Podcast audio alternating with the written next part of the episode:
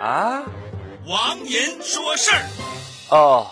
最近全国各地纷纷涌现出了有毒塑胶跑道和有毒塑胶操场，学生的反应就是头晕、恶心、流鼻血、呕吐、咳嗽，浑身上下起红疹。不少学校的解决方式是让学生戴口罩。我看不少人在评论里面骂学校的无良，不要这样嘛，大家也是为了生活呀。有些校长是为了赚些小钱，不容易啊；还有些校长是为了学校达标升级，被上级领导强行指派要改。改建操场，他们是赚不到钱的。这么大的工程，一包、二包、三包、四包、五包，哪一层不得让人赚点啊？生活嘛，工厂就更不容易了。二十年前，塑胶跑道一平米一百五，如今物价飞涨，每平米倒降了五十元。以次充好也是万不得已啊。为了生活嘛，各种监管部门也不容易啊，总得给大家留点活路吧。差不多就行，反正也没有明确的监管标准。哎，一项有毒的工程就这样在大家都获利的情况之下诞生了。